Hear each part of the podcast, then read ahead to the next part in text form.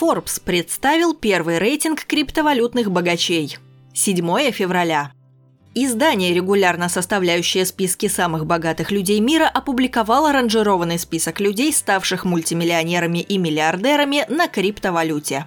В первый в истории рейтинг криптомиллионеров Forbes вошли 19 человек, состояние которых составители оценили от 350 миллионов до 8 миллиардов долларов.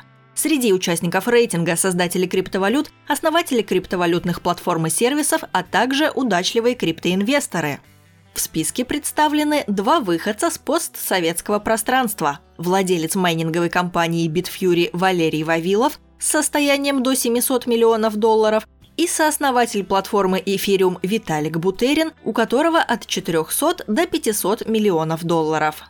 Лидером рейтинга является финтех-предприниматель и сооснователь сервиса криптовалютных платежей Ripple Крис Ларсон с состоянием до 8 миллиардов долларов – в прошлом году Ripple стал одним из лидеров по росту капитализации, существенно опередив по прибыльности биткоин. Платформой активно интересуются платежные системы и банки. На втором месте находится сооснователь платформы Ethereum Джозеф Лавин, состояние которого оценено в диапазоне от 1 до 5 миллиардов долларов, а замыкает тройку лидеров Чан Пен Джао, создатель криптобиржи Binance, которая входит в четверку крупнейших в мире по объему торгов. Его состояние составляет до 2 миллиардов долларов.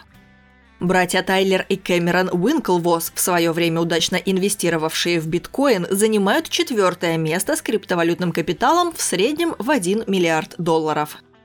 Forbes также привел несколько интересных фактов об участниках рейтинга.